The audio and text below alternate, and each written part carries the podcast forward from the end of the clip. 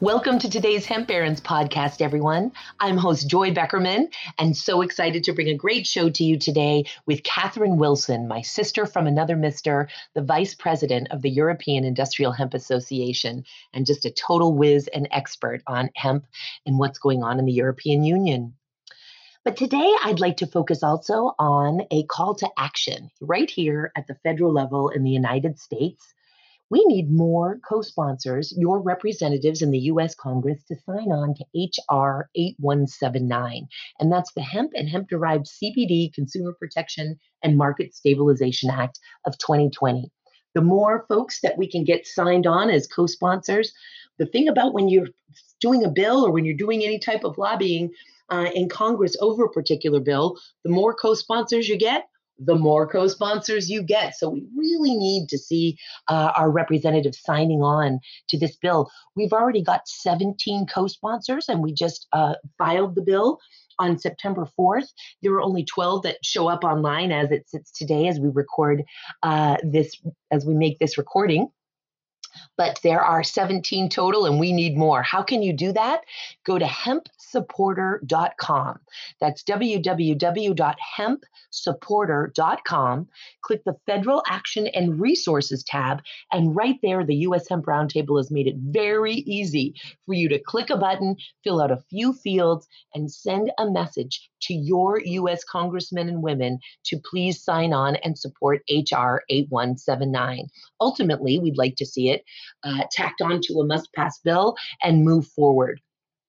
Another thing that's going on right now is that the DEA, the Drug Enforcement Administration, has opened up uh, its public comment period. We spoke about it a couple of weeks ago for its interim final rule on implementing uh, the Farm Bill, and they are once again overreaching and abusing their authority and dipping their um, mitts into areas over which they no longer have jurisdiction. And the DEA no longer has jurisdiction over the hemp crop per the Farm Bill. As usual, they, the executive branch, are interpreting the Farm Bill's amendments to the Controlled Substances Act differently than the legislative branch intended.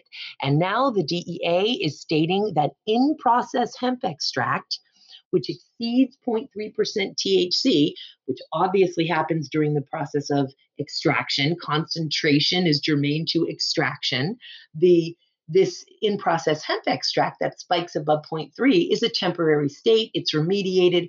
And then, of course, when that final product is packaged and delivered into, introduced into commerce directly to consumers, it is a compliant hemp extract product that does not contain greater than 0.3% THC. Well, the DEA says that in process hemp extract during that intermediary stage of manufacturing is a controlled substance. If it spikes above 0.3, it automatically, by magic, not science, not data, not law, but by magic, becomes marijuana and therefore they get to control it. Now, understand that the impact of that is that folks handling that type of material now all of a sudden would be subject to all of the rules and regulations and registrations and tax consequences of handling a controlled substance, which is the exact opposite of what the US Congress intended when it liberated hemp and its derivatives, extracts, cannabinoids, compounds, salts, isomers, etc and liberated that from the Controlled Substances Act. So we really need to get more of those public comments in, and you can go to www.hempsupporter.com, go to that same federal action and resources tab, scroll all the way down to the section that says other, and you'll be able to see the hemp roundtables, the US hemp roundtables comments to the DEA. Grab those, copy those, submit them by October 20th. All you need to do is is Google DEA hemp federal register, and it's going to come right up. Thank you so much for listening to these calls to action, guys. They're so important. It's everyone working together and engaging in the process that has gotten the results that we have gotten so far. And now that we have a seat at the table, the marathon begins and we have to fight harder than ever. So, www.hempsupporter.com. Please utilize the resources that the U.S. Hemp Roundtable has in place for us as common citizens to engage in the process. And with that, I give to you another amazing activist from across the pond, Miss Catherine Wilson. Plan your vote. Have a great week. Stay healthy, everyone. Wear your mask.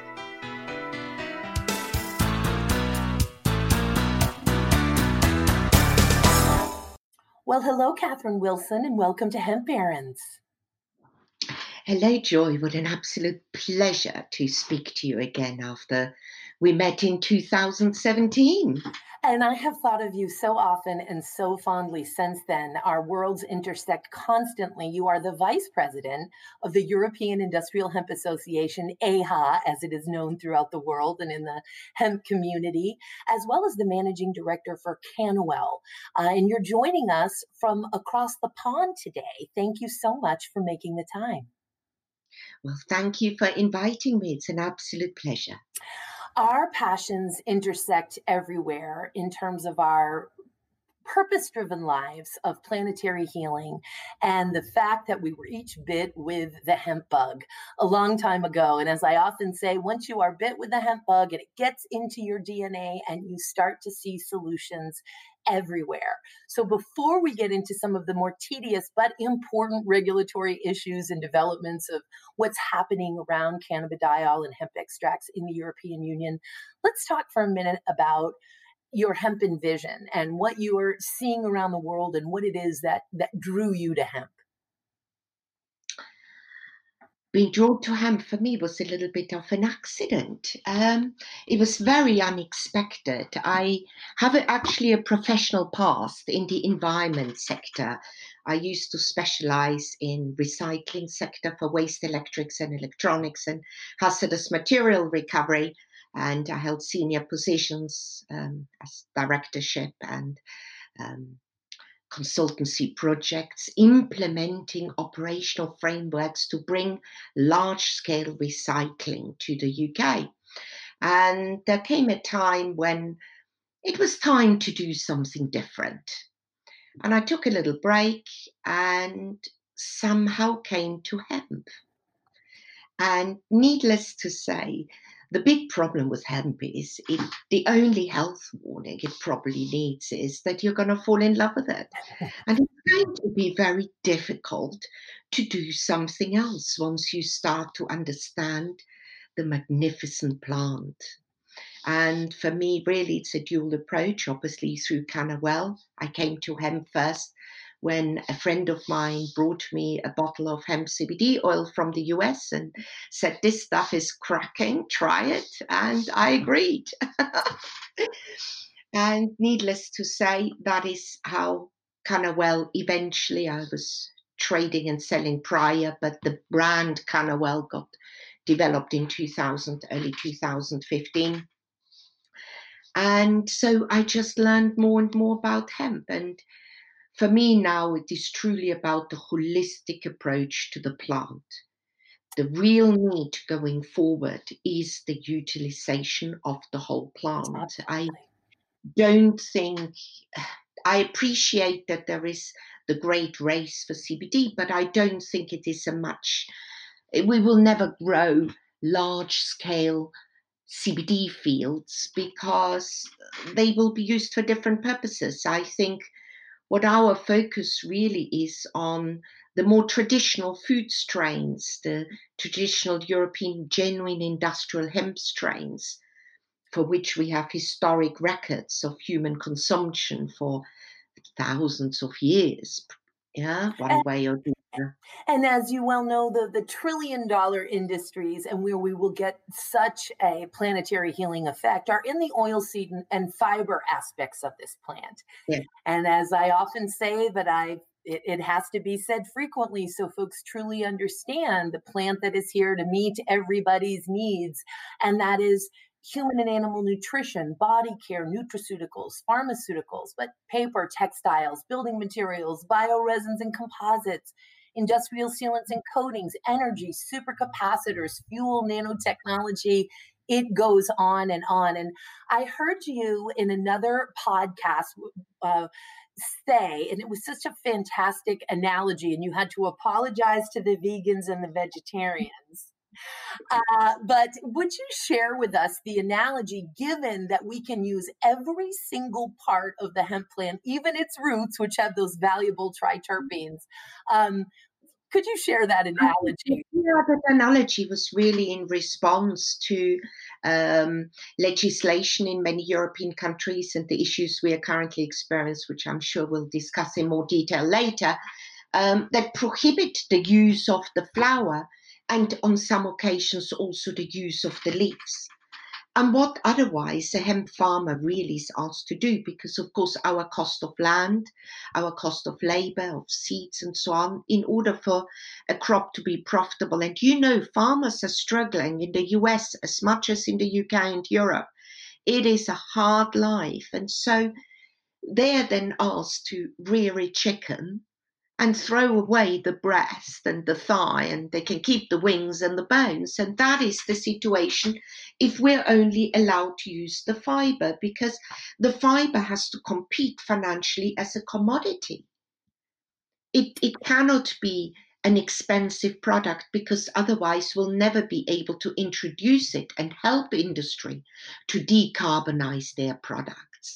And I think that is a conversation we didn't have much opportunity. But, you know, there's always been discussion of what hemp can do. But of course, we're so small as an industry with such enormous potential that what we really want to do is stretch out our hands to industry and say, look, we can help you decarbonize your products, which bottom line will probably go on your balance sheet as a contribution and attract better shareholder value. Because, irrespective of what our colleagues in the US say, whether there is climate change or not isn't necessarily the topic.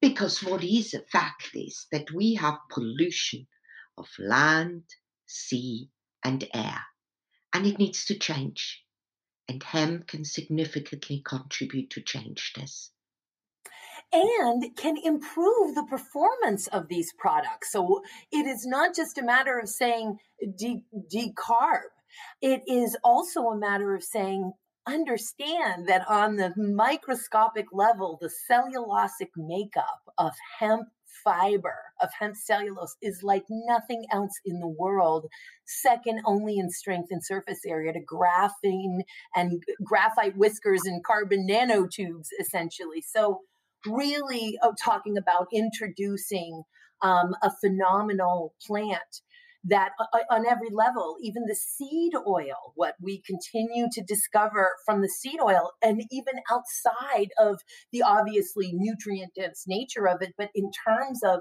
its industrial potential, um, it's just, it's phenomenal what we can do to improve all of these different industries while also improving the carbon footprint. It, it is really endless, and uh, and I know we so share that that passion well, absolutely. I mean, you mentioned seed oil, and we need to look at the um, the balance of the ratio of omega 3, 6 to 9 is absolutely perfect for the body.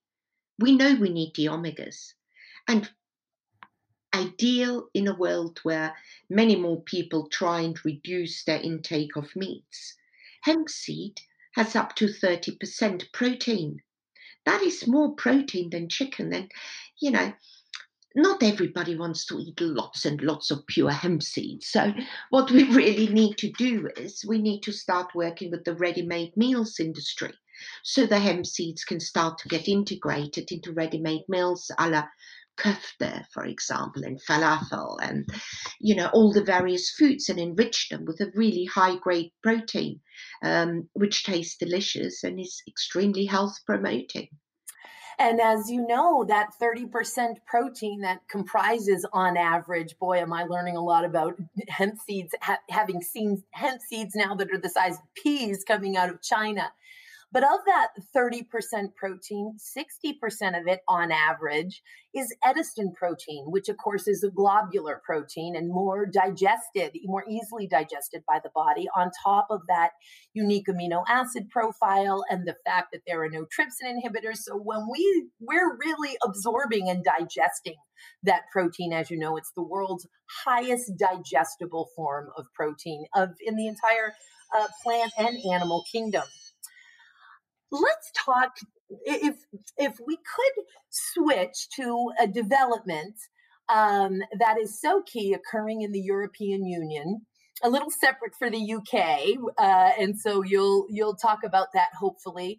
But um, let, us talk, if we could, about what's happening with the classification of CBD and hemp extract, and if there's any distinction there with what's happening with the European Union um, and the European Commission. If you could let us know, because uh, of course, a big development is that there is a uh, considering cannabidiol to be a narcotic in the European Union. Yes, well there is, of course, the mother of all legislations, which is the UN Single Convention yes. on Narcotics. And what we do know is in the UN Single Convention, it clearly refers to that um, the flower and the fruiting tops of all species cannabis are a narcotic. And basically, industrial hemp had its head chopped off. And I think it's time hemp gets its head back. Well, and the single convention, as you know, also is constantly misinterpreted.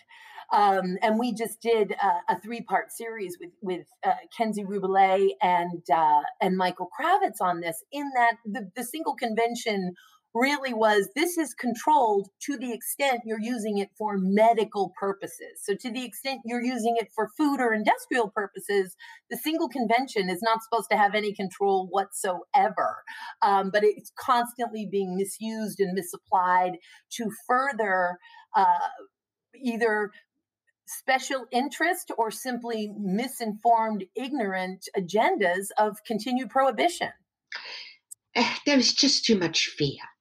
And I think one of our key roles is to just cut through the myth and misconceptions and just help people relax. And maybe this is also a generational issue. Yeah. Mm-hmm. Really, eventually this will get better. But you raised an interesting question. I would like to explain how it works with the novel food catalogue in Europe. Because in 97, the EU developed the so called novel food catalogue to protect the consumer, which is actually a very good idea because consumer safety and Europe is known to have some of the best food safety laws and performance in the world. So it's not reactive, it is in advance looking of what is safe to consume. And in 97, a letter it was written to Hanfgesellschaft, which is sort of hemp association at the time, and hemp association was asked to provide statistical data of which parts of the hemp plant was actually consumed as food.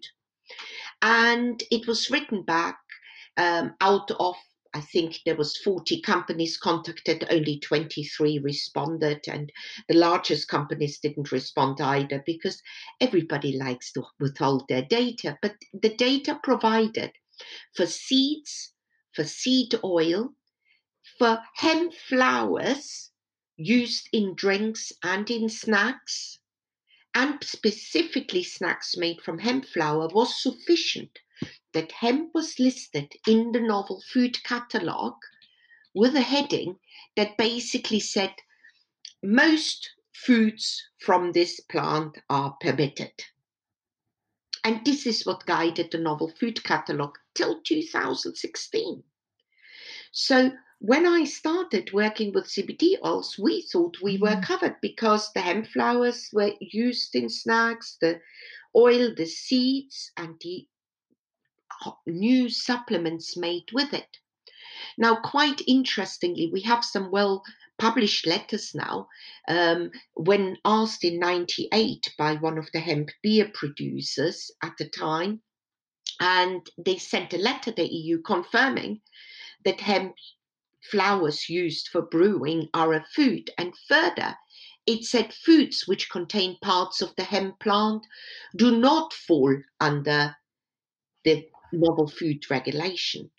So in 2016, as CBD oils became more popular in Europe, an additional entry was added to the novel food catalogue called cannabidiol. And that entry said, as long as the it does not contain more than is naturally present in the plant, it is a food which meant the very high strength CBD oils weren't any longer classified as a food, and it was widely interpreted by f- food operators, including ourselves, that as long as our products do not exceed as would be naturally present in the plant, this is okay. We did, as I and I was there myself, a presentation to all member countries. It was quite an experience to give a presentation um, in Brussels.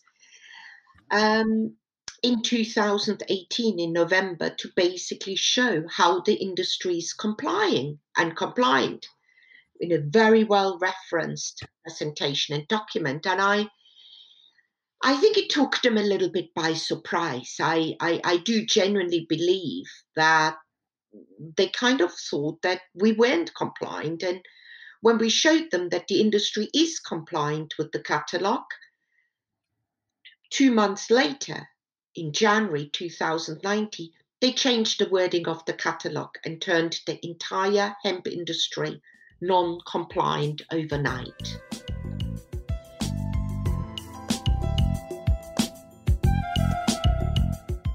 Mean, this is the type of stuff that we deal with around the world. I, I if the listeners could see me as you can right now, because we can see each other recording, the shaking of my head. I mean, oh my, and thank God for EIHA to be able to insert itself here and yeah. fight like the devil. Continue, sister. So, to really understand this, in 2016, when CBD was added, having been already for a few years on the market, obviously, it said extracts mm-hmm. in which the CBD level is higher than naturally present in the plant is novel. Fair enough. Okay and and just as a quick thing so so folks can understand what we're we're talking about here is there's naturally occurring cannabinoids and then there are concentrated amounts of naturally occurring cannabinoids. And concentration is is simply germane to extraction. They're going to concentrate. So now but while they are naturally occurring cannabinoids they've concentrated. Correct. So in january 2019, they changed this entry on which this whole huge industry is built to extracts of cannabis sativa L, so industrial hemp, and derived products containing cannabinoids are considered as novel foods as a history of consumption has not been demonstrated. And that obviously took the industry a little bit as a surprise because we've really been supporting in EIHA and saying, look, if we isolate a product and it is a pure isolate, clearly there is no history of consumption. It is novel. We will have to undertake a novel food application. But if it is used as a whole plant extract, as traditionally consumed, then it is a food. Um, there is clearly a different opinion um, because it needs to be remembered that the novel food catalogue is not legally binding. However, as we all know in the world of hemp, it doesn't quite work like that. Mm-hmm. Yes, the novel food is catalog is a, is guidance. It's a position, mm-hmm. um, and uh, and and yet because of the hysteria mm-hmm. around the plant, we we are constantly having to battle for our rights around that. Well, we follow very keenly, of course, what is happening in the U.S. as well, and there always seem to be very similar issues. Can you tell us? So, so, and that has been we've been contending in the European Union, and I say we because, as you know, I, we work with folks all over the world, and, and I'm director of regulatory affairs for a international hemp CBD company as well, and but this issue of not only considering them to be novel, but now doubling down and considering cannabidiol to be a narcotic could you? I, I, know it's not good news, but let's dissect that recent development. That's quite simple, and it is basically in the novel food directive because everything is a directive first. In the directive, or you would call it an act, I think, in the US. In the directive, it states that a narcotic cannot be a food but of course, this then leads also across to the common position that you have recently already had Kenzie and Michael on the show, so clearly explaining the details of that. That if the EU permitted the same committee, the same working group, permitted the hemp flower for human consumption for 22 years, 23 years, and then to say, actually, now it's a narcotic when the original act is already 60 years old, is, and remember, it is only an opinion by the legal department at the moment. So we'll see what happens with this. But technically, in the strictest, most um, archaic interpretation, this could be the case. But I think we need to really look at something else. We need to apply a little bit of common sense. Because in my world, and in many of our world, common sense exists before law. We lead our lives by common sense. And when common sense fails, we look to law. We don't need the law to guide us. But when the law is become nonsensical, we actually need to revert to common sense. And so that is certainly the case with industrial hemp and with the food and the common position um, on the single convention very much expresses that because it is really to protect from addiction and misuse and abuse, none and intoxication, none of these criteria match hemp. And just because we share some natural constituents as part of a plant family doesn't mean we're all the same in in such a major way and and can you can you explain how the UK the United Kingdom which of course I believe is it uh, at the end of January of 2021 or that they will be exiting from Brexit but how how the United Kingdom is treating cannabidiol differently than the rest of the European Union or how it will once it's formally out of Brexit Yes. Well, in the UK, it has been acknowledged um, by the Home Office, which is the equivalent of your DEA, that CBD in its pure form is not a controlled substance and is permitted. However, our Food Standards Agency, the FSA, have declared it and adopted the position that it is novel. Mm-hmm. And they will be accepting novel food applications as of January 21 um, the FSA in the UK have been overall very positive in many ways towards hemp for many years and obviously work within the legal constraints. But it has they have publicly stated that companies that have a validated application for novel foods by the 31st of March will be permitted to continue to sell their products pending the outcome. Now, a novel food process is a lengthy process. It'll be a minimum of 18 months and probably longer. Um, to give you some idea, the rosemary novel rosemary extracts novel food application at EFSA took several years. So we are expecting hemp to also take a while um, it'll be very important to file that application. And I, uh, we are working on a consortium application, which will be submitted both to EFSA in Brussels, so the European FSA, and to the FSA in the UK separately to represent our members. And and so that is going to be quite a busy period, obviously, for the Food Standards Agency in the UK between January and that March 31st of 2021. A bunch of applications are going to come in. And I love that there's a consortium application being made by EIHA for the members. That's brilliant. And then the process itself takes around 18 months um, it, but as long as that application is in, and and obviously, I folks are doing their due diligence to move the application process forward, and by that, I'm I'm certain we're talking about clinical trials and safety studies with professional labs and, and researchers, etc.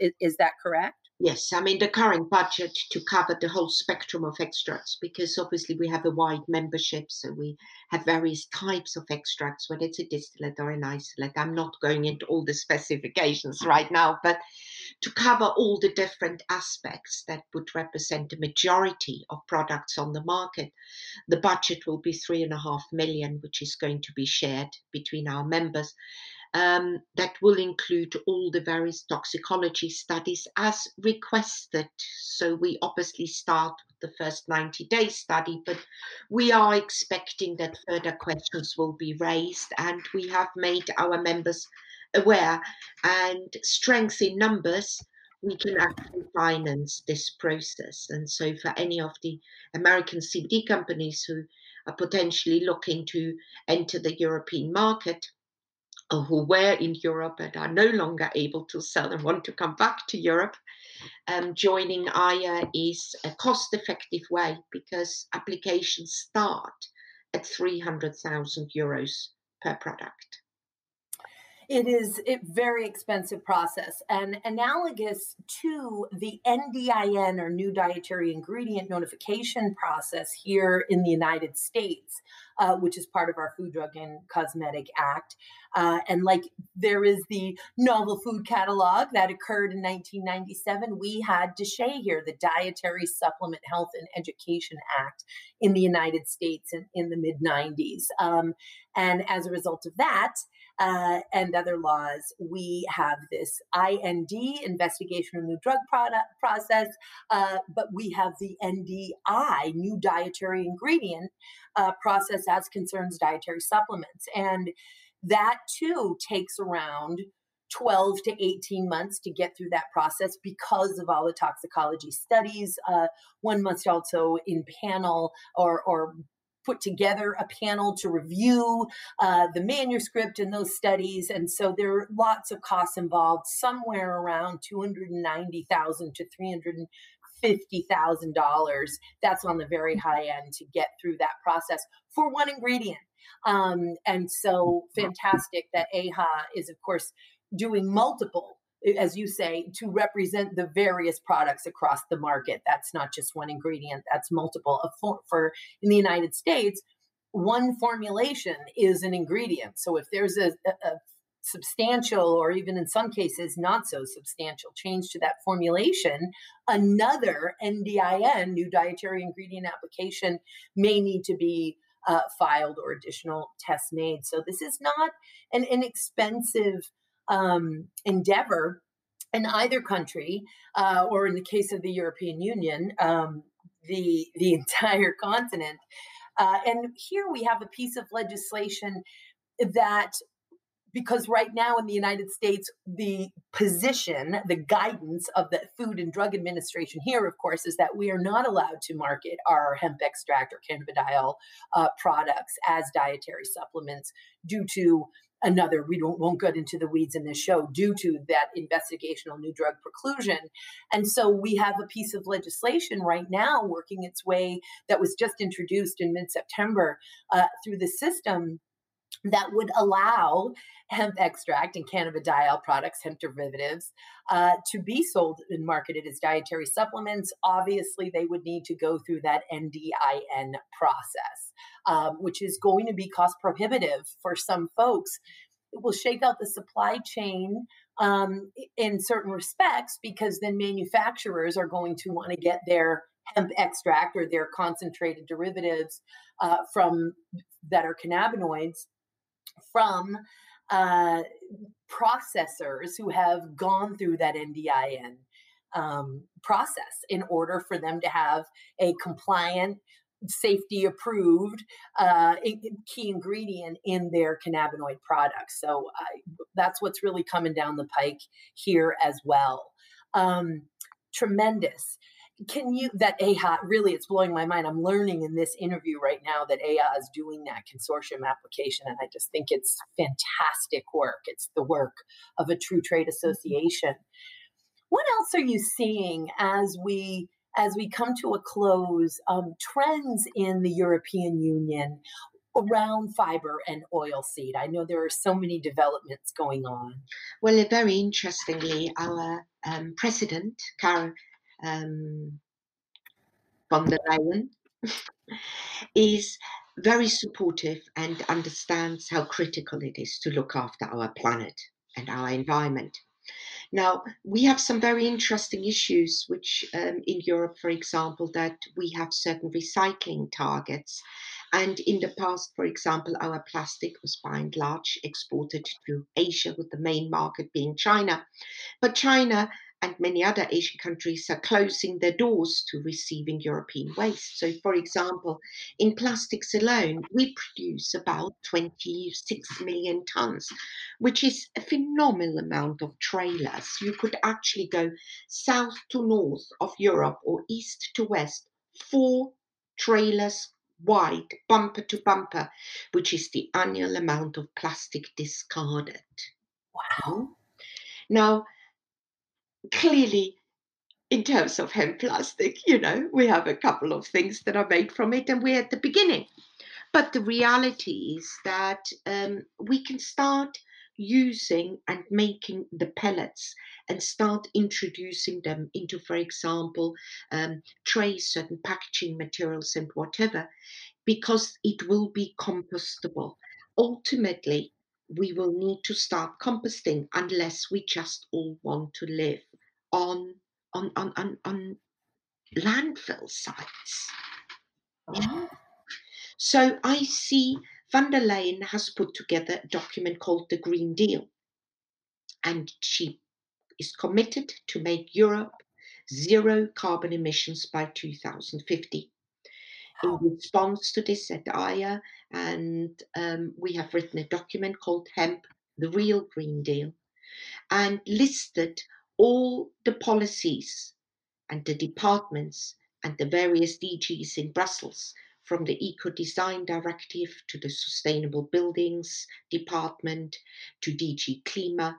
And we really would like to talk to all of them. The document has been sent to all 1,200 MEPs.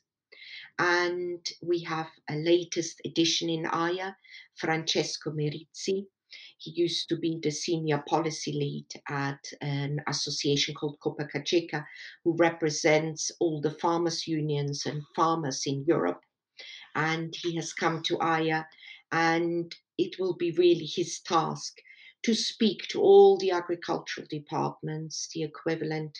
We don't even have a farm bill yet in Europe, and to basically share knowledge dispel myth and start working with them. Because you know 30 years isn't long joy i look at myself i don't know where the last 30 years have gone.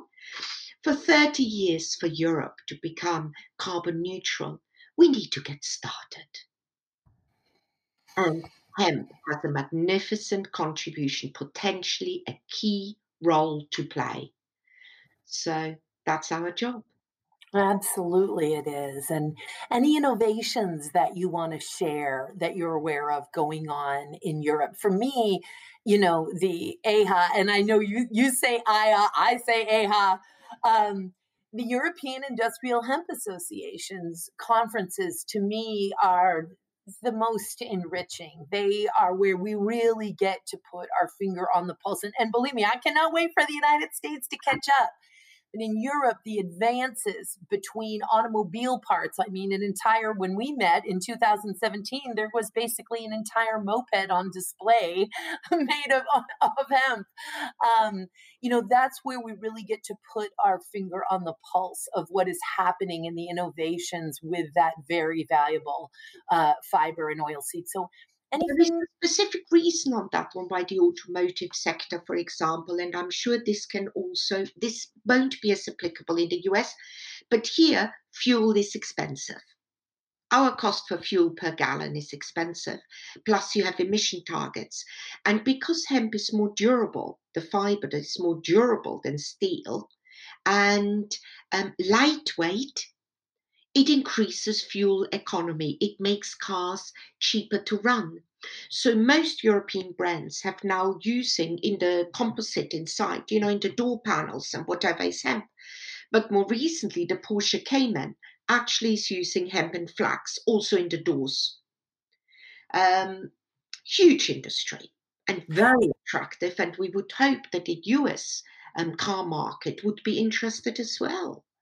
I understand that a Toyota plant in Kentucky, uh, Kentucky, of course, being the land of, of hemp innovation in so many ways, is starting to incorporate hemp. And as you mentioned, uh, the, this lighter and yet stronger material uh, that um, not only does it provide better fuel economy, but as you mentioned, it reduces those CO2 emissions. And the European Union is under a lot more pressure than we are. I want us to be on more in, under more pressure here in the United States. Certainly, California is doing its part, uh, but the entire country needs to really put pressure on us with a target for a quantifiable amount of reduction of CO2 emissions in the same way that the European Union has. So, just tremendous um, to be leading the way there. Mm. And, uh, and boy, can I not wait to have you back on the show, Miss Catherine. We're hoping to get Lorenza and Daniel on here uh, shortly to discuss more of these global developments and the tremendous work